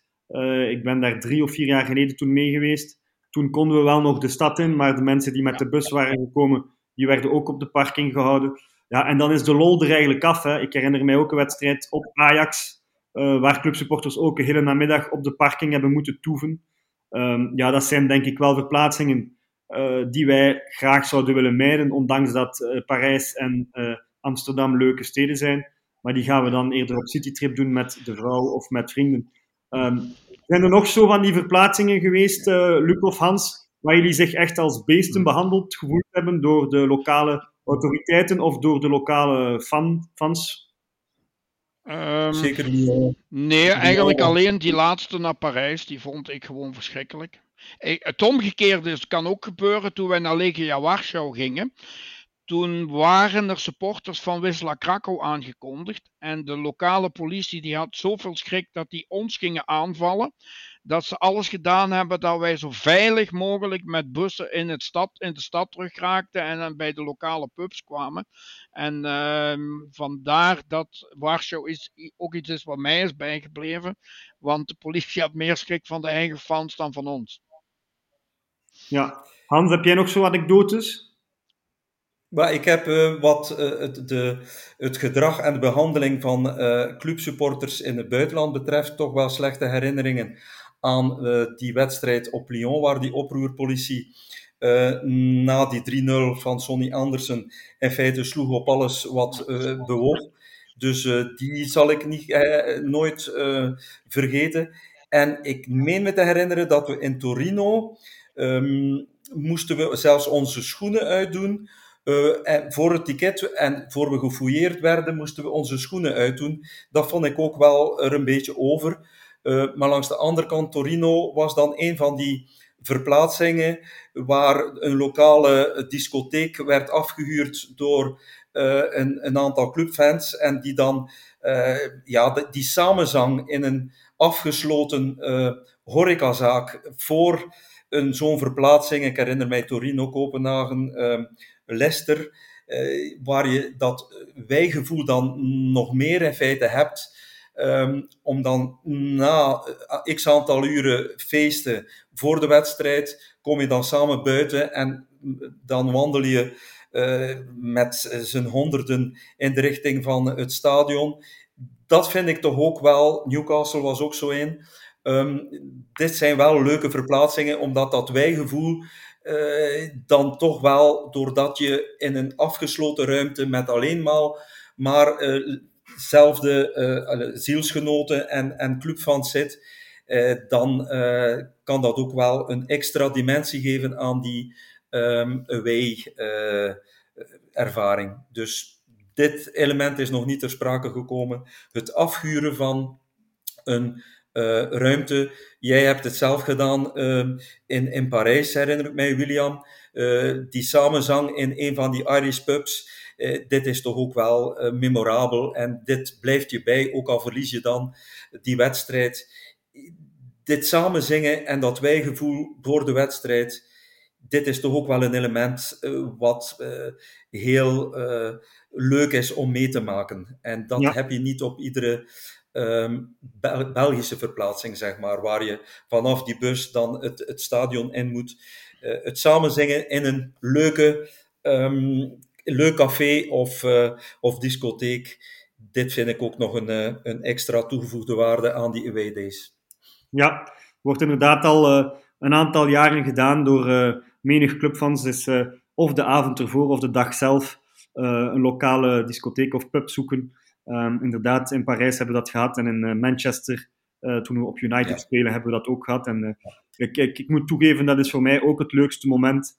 Um, als je daar met een hoop gelijkgezinden staat, um, de oude clubliedjes terug kan bovenhalen en soms ook gewoon nieuwe liedjes kan lanceren, want dat is ook het moment tussen pot en pint dat we met muziek op de achtergrond, hè, we, hebben, we, hebben zo onze playlisten mee de laatste jaren, dat we dan nieuwe liederen kunnen lanceren die misschien nog niet bij het grote publiek gekend zijn.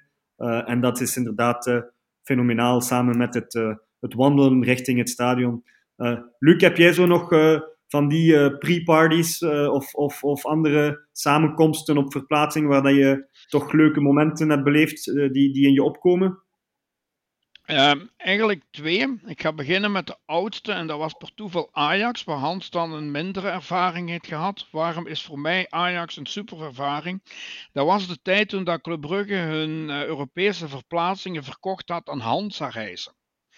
En gezien dat ik altijd met de auto naar club kwam en ook op verplaatsing met de auto ging, kon ik natuurlijk nergens niet op een bus geraken. Want uh, ik, uh, ik, had dus, uh, ik was nooit bij een busreis.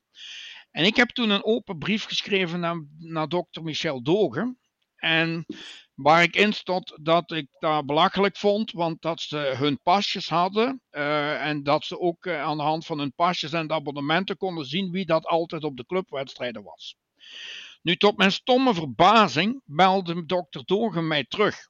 Want in die brief had ik heel veel uh, dingen gezet die positief konden zijn. Maar daarmee had ik nog geen kaartje voor Ajax.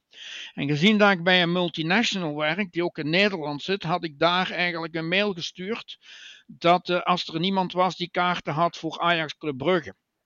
En de baas van Ecolab, die bood mij vier kaarten aan en dat waren vier logeplaatsen. En toen is William Lampes van Zottegem en Peter Jansen, die zijn met mij meegegaan en collega van het werk. En wie zat naast mij op tribune? Michel Dogen en wijle Jean-Luc de Hane. En toen zei ik tegen meneer Dogen, ik ben Luc Leeuw, de man van de brief. We hebben nu nog altijd contact. Ik ben nog steeds in contact met dokter Dogen. En voor mij is dat bijgebleven. En ik moet zeggen, achteraf heeft hij heel vaak, zeker toen dat hij voorzitter was, heeft hij wel eens regelmatig met mij gebeld van, Luc, wat zouden de supporters van dit of van dat denken? En dat is voor mij een heel goede herinnering. Een verplaatsing die een van de laatste naar Leipzig. Daar hebben wij op de zogezegde kerstmarkt eh, op het café op de hoek een fantastische sfeer gecreëerd. Die hele kerstmarkt was eigenlijk op en top Club Brugge. Wij zijn dan ook gewandeld naar het stadion.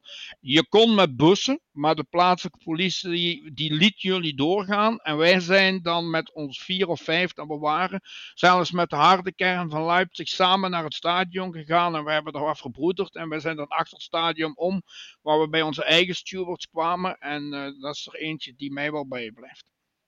Ja, je zegt het net, uh, uh, ondanks de buscombi of ondanks de verplichting om via een supportersfederatie te gaan, geraken we toch altijd met een aantal clubfans ook op moeilijkere verplaatsingen binnen. Hans, heb jij zo nog van die wedstrijden waar dat je eigenlijk niet in het clubvak geraakte, maar dan toch op verplaatsing bent meegeweest door tickets in het thuisvak te kopen of op andere manieren inventief te zijn?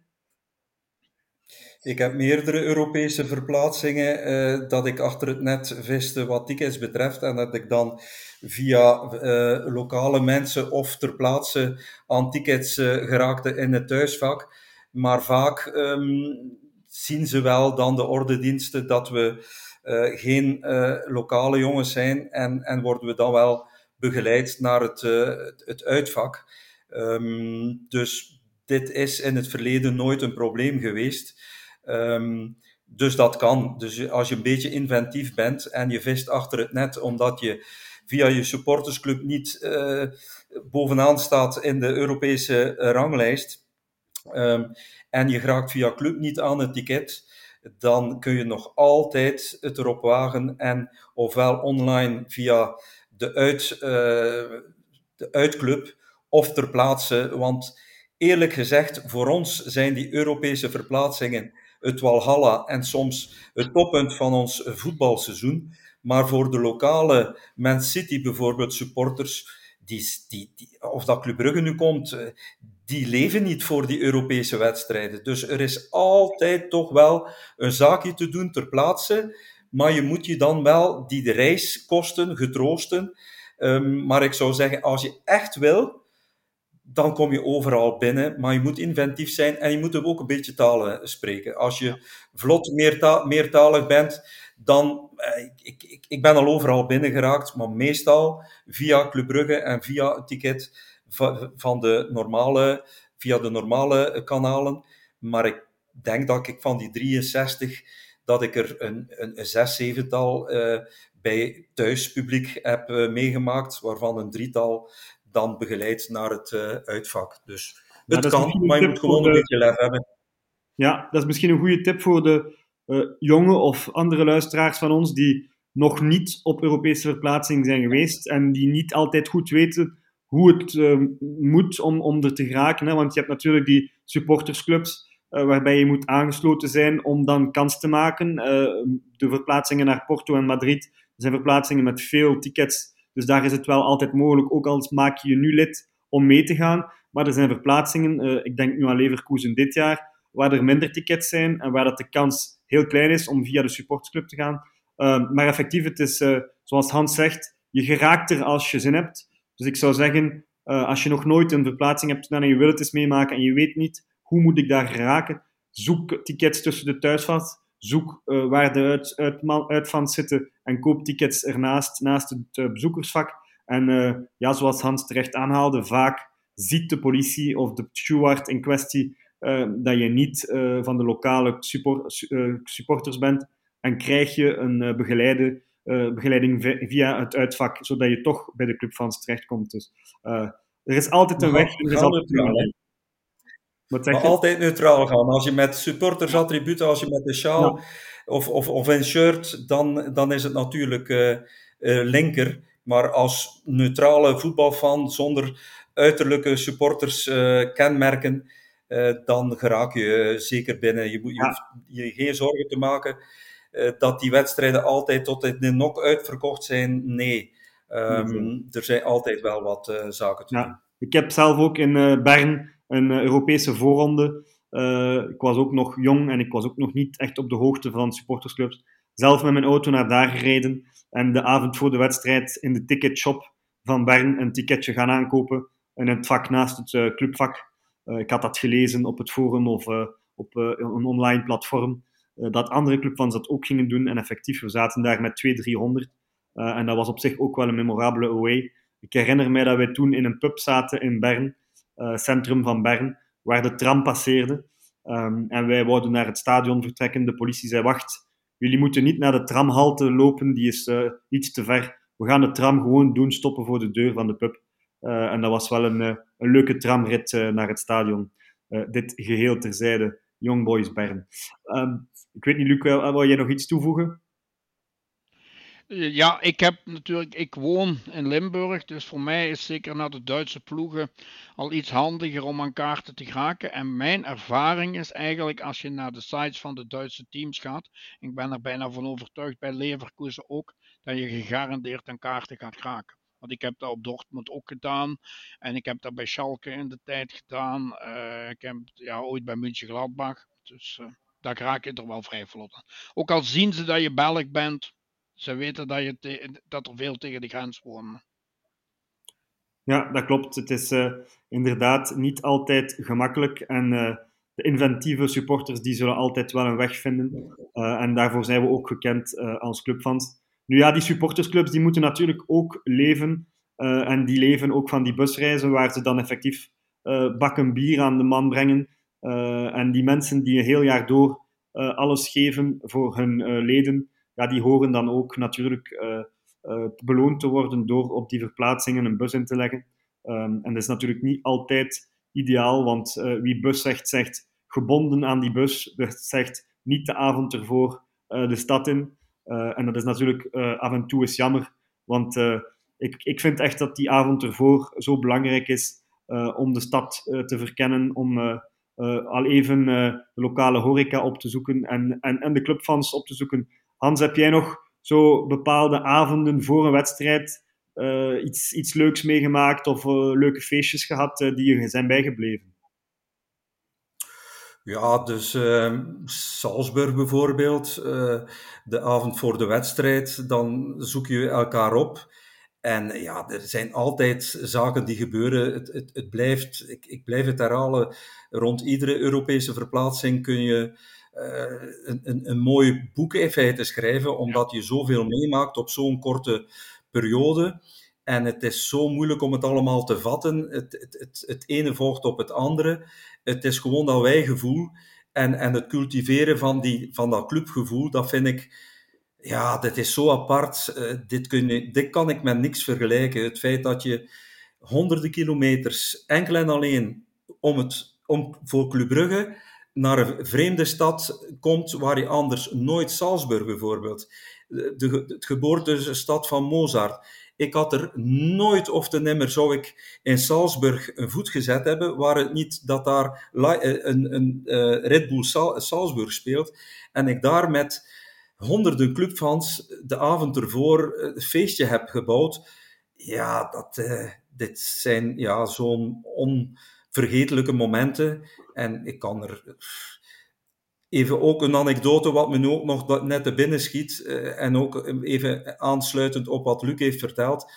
In Barcelona um, heb ik ooit bij het binnenkomen van het stadion... Uh, ik had wat te veel hersenat binnen, denk ik uh, heb ik de, de, de wc's opgezocht en aan de uh, urinoir stond naast mij Jean-Luc Dehane. En dit vind ik ook zo typisch, dat ongeacht je stand, je, uh, of dat je nu rijk bent of arm, je bent daar en wat verbindt ons clubfans daar? Dat is die passie voor Club Brugge. En of dat dan nu een eerste minister is, of om het even welk iemand van op welk niveau, het, het verbindende en, en ja, dit is gewoon niet te omschrijven wat een verbindend gevoel en, en dat overstijgt alle rangen en klassen. Um, en dat vind ik ook fijn aan die Europese verplaatsingen, dat je daar uh, een, een, ja, veel verschillende mensen uh, tegenkomt, allemaal met datzelfde doel, hun Club Brugge um, een hart onder de riem steken en, en om vier naar huis te gaan op basis van uh, die, die Europese pre prestatie dan. Dus ja, dit, dit is voor mij het, het Europese weegevoel.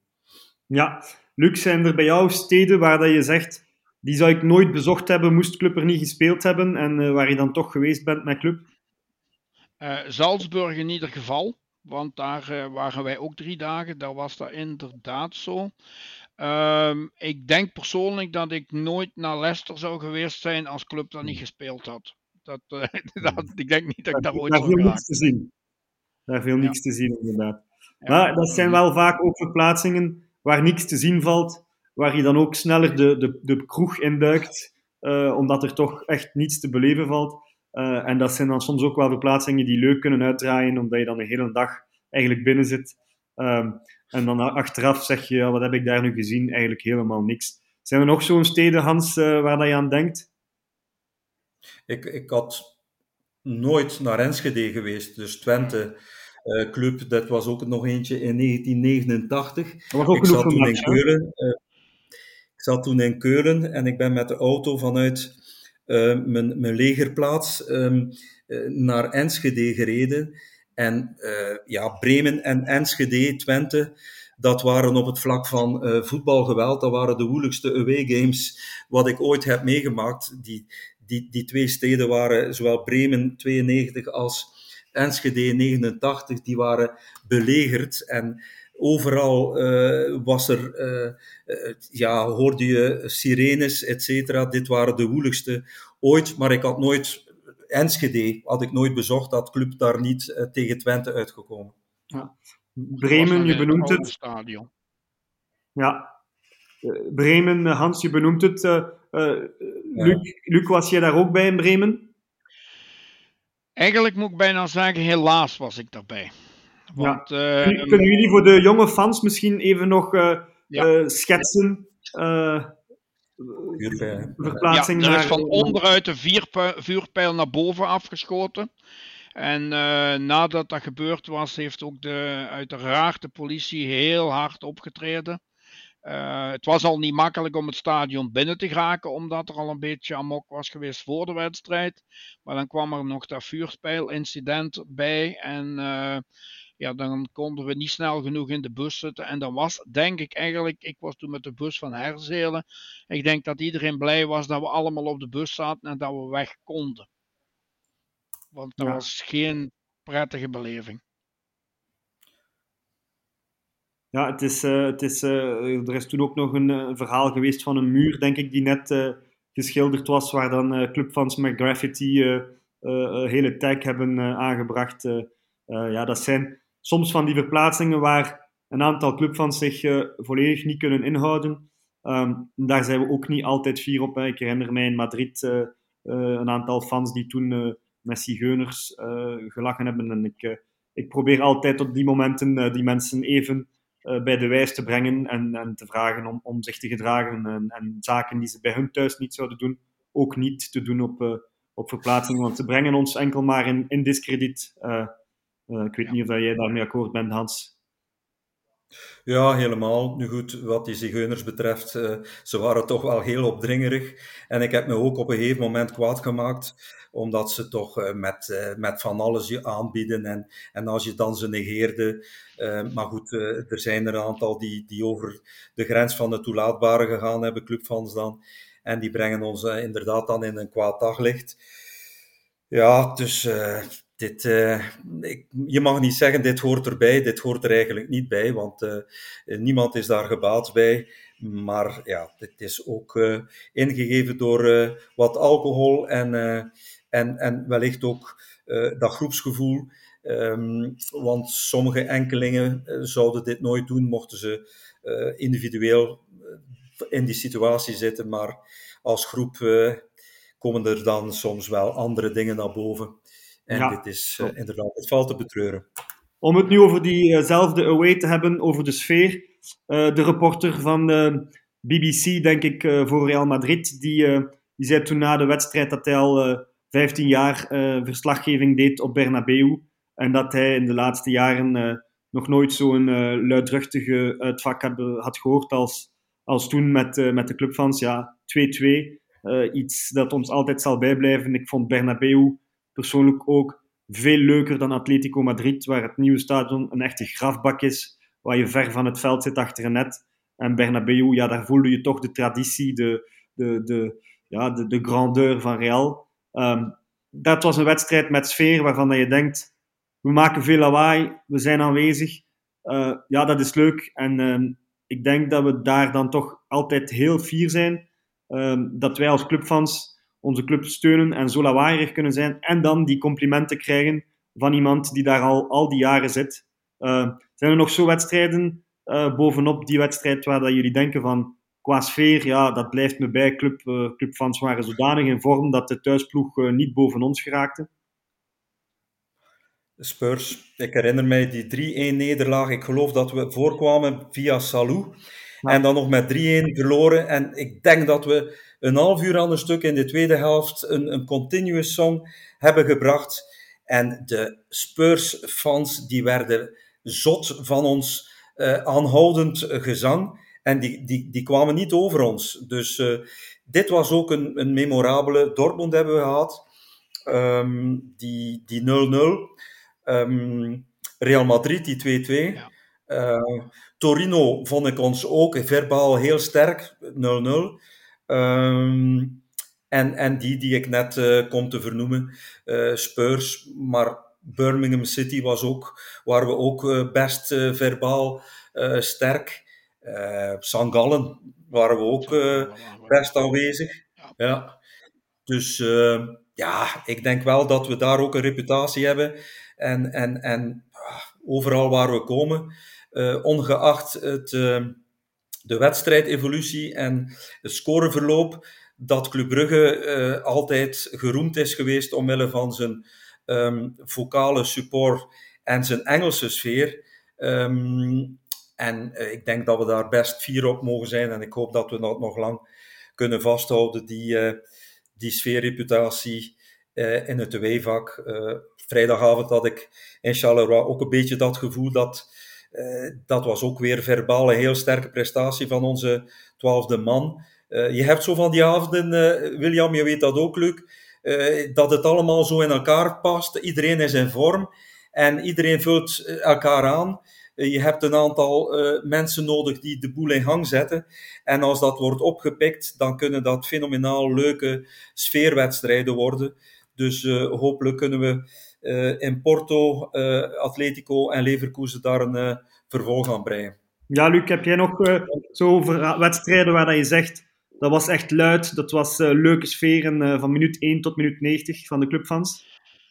Ik vind eigenlijk dat alle Europese verplaatsingen is. Gewoonweg om het feit, die fans die daar naar gaan, dat zijn echte diehard clubfans, die willen daar iets van maken. En zelfs als die uitslag wat, tegenvalt, want ik herinner me twee jaar terug in Manchester, ja, daar kregen we 5-0, maar eigenlijk hebben de clubsupporters nooit gezwegen. En zijn blijven achter het team staan. En dat valt mij wel zeker Europees op ook op verplaatsing. Maar vooral Europees, die fans die daar zijn, die zullen niet staan mekkeren. Die zullen wel eens tegen elkaar zeggen, dat was een domme fout. Maar die blijven continu achter het team staan. Ja. Monaco, wij die 0-4, William was ook zo. We hebben echt die Monegasken weggeblazen. Die zijn er nooit aan te pas gekomen. Dus we hebben er wel meerdere. Uh, dat, we zeg, dat we echt verbaal uh, de thuisfans uh, wegblazen. Ja. En als je dan Real Madrid uitneemt, ja, dan komt dan natuurlijk, uh, daar blijf je met plezier 20 minuten in die tribune staan. Dan komt er nog een uh, Simon Millionaire en dan komt nog eens even uh, Ruud Vormer drie, vier keren die fans nog wat opmonteren. Ja, dan, dat zijn onvergetelijke dingen. Hè? Ja, om nu naar de toekomst te kijken, we staan uh, nu net voor het uh, begin van de campagne van 2022-2023. Uh, volgende week de levensbelangrijke, in mijn ogen, thuiswedstrijd tegen Leverkusen. En dan drie verplaatsingen: hè, Porto, um, Real, um, Atletico Madrid en Leverkusen. Um, Hans, ja, naar welke verplaatsing van de drie kijk jij het meest uit? Welke wordt volgens jou de meest memorabele van de drie die we nu gaan krijgen? Vanuit persoonlijk oogpunt, omdat ik al in, in, Porto in het Dragenstadion ben geweest en ook in Wanda Metropolitano van Atletico Madrid, kijk ik het meest uit naar Leverkusen en de Bay Arena. Uh, ik denk ook dat van de drie die verplaatsing door de meeste clubfans met een stip staat aangeduid omwille van de korte afstand. Uh, maar ik denk, uh, als er maar deze 1760 tickets beschikbaar zijn in het away-vak, dat het uh, vechten wordt uh, voor die tickets. Porto 2252 tickets via Sportfederatie, Atletico 3300. Daar denk ik dat het moeilijk zal zijn om die away-vakken vol te krijgen. Dus ik denk op papier dat Leverkusen, lijkt mij, diegene, het is ook de laatste van die, van die drie aways. En de zesde, speeldag 6, wellicht zal alles daar beslist worden, of dat het nu gaat om tweede, derde of vierde plek. Dus ik verwacht het meest van die verplaatsing 2 november Leverkusen. Maar ik, eh, als het Porto wij wordt of, of Atletico waar we een memorabel resultaat en dito uh, sfeer creëren, dan, uh, um, dan teken ik daarvoor. Maar mijn gevoel zegt Leverkusen. Luc, wat, wat zegt jouw gevoel? Um hangt allemaal af van de eerste wedstrijd. Dus de wedstrijd thuis tegen Leverkusen, uh, wij mogen denk ik zeggen, of wij moeten die winnen. En dan denk, lijkt mij de meest belangrijke Porto, omdat ik ons in staat acht om een Porto minstens een punt weg te halen en misschien wel meer. Daarvoor kijk ik het meeste naar Porto uit.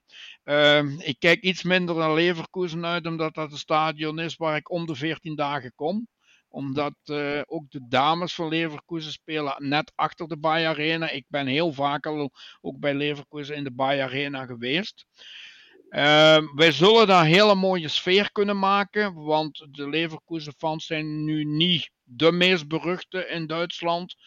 Uh, maar het is een stadion waar de sfeer ehm, iets sneller uit het stadion gaat. Om dus, uh, er hangt een soort van dak boven en het gaat direct naar boven schieten. Maar dat gaat wel de belangrijkste wedstrijd zijn, want ik had die liefst natuurlijk uh, um, voor de, de wedstrijd van Porto gezien. Ik had de laatste liever thuis tegen Porto gespeeld. Ja, ik, uh, ik volg jullie. Zowel Porto, de eerste verplaatsing, als, als Leverkusen worden um, waarschijnlijk wel de, de leukste. natuurlijk, Leverkusen kan ook snel tegenvallen als we, zoals vorig jaar in Parijs, al uitgeschakeld zijn. Maar laat ons hopen van niet. En, en we tekenen voor een, een finale in, in de Bayer Arena met 1780 clubfans officieel en nog eens 1000 onofficieel. Um, en ik denk dat we daar dan ook inderdaad Leverkusen kunnen inpalmen. Het is denk ik de kleinste, de kleinste stad waar, waar we nu, of waar we al sinds lang gespeeld hebben, want het is eigenlijk een klein stadje naast Keulen. Um, dus uh, dat, wordt wel, uh, dat wordt wel speciaal. En als club naar Duitsland gaat, ja, dan is heel die autostrade een en al blauw-zwart. bussen, auto's, al die tankstations. is altijd wel grappig. Ik herinner mij in Dortmund ooit dat het bier op was in, het in elk tankstation, omdat al de bussen voor ons alles hadden opgekocht.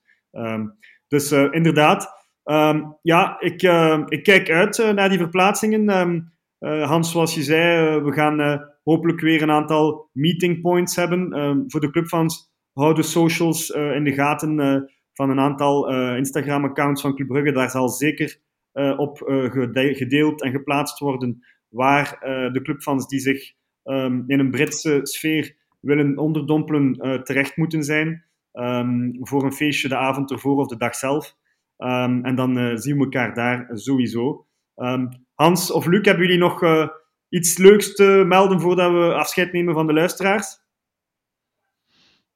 Op dit moment niet echt, nee. Ik ben heel gelukkig met de lottrekking. Ik ben blij dat we dus geen Engelse team hadden, ook dit, in dit geval. En ik denk als club toch de ambitie uitspreekt dat ze willen overwinteren, dat het wel eens dit jaar zou moeten zijn.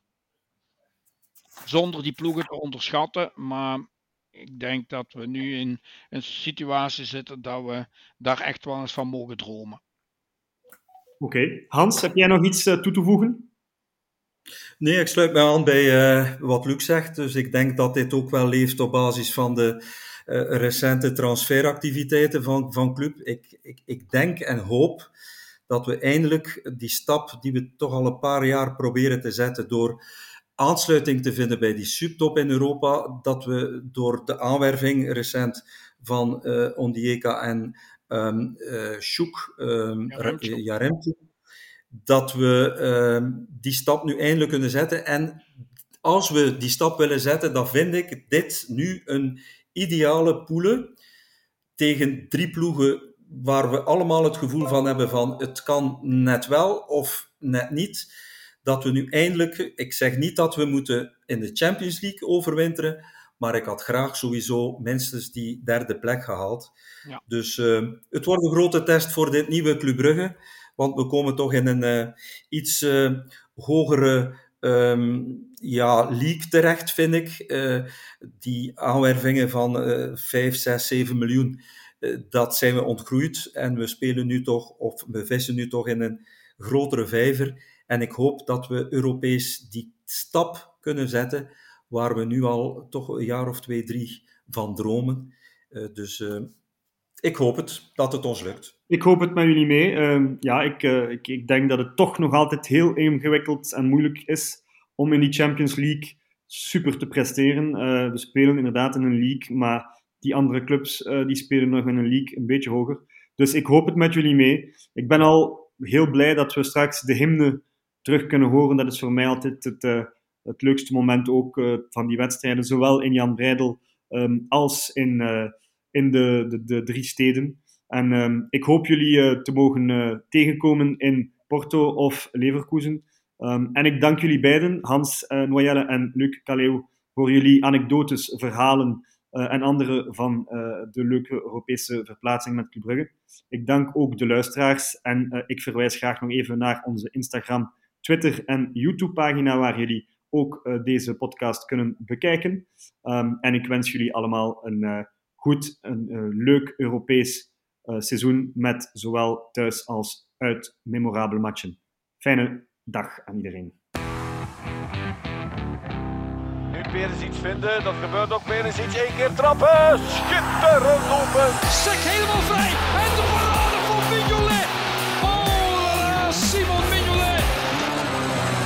Sobel. and the Van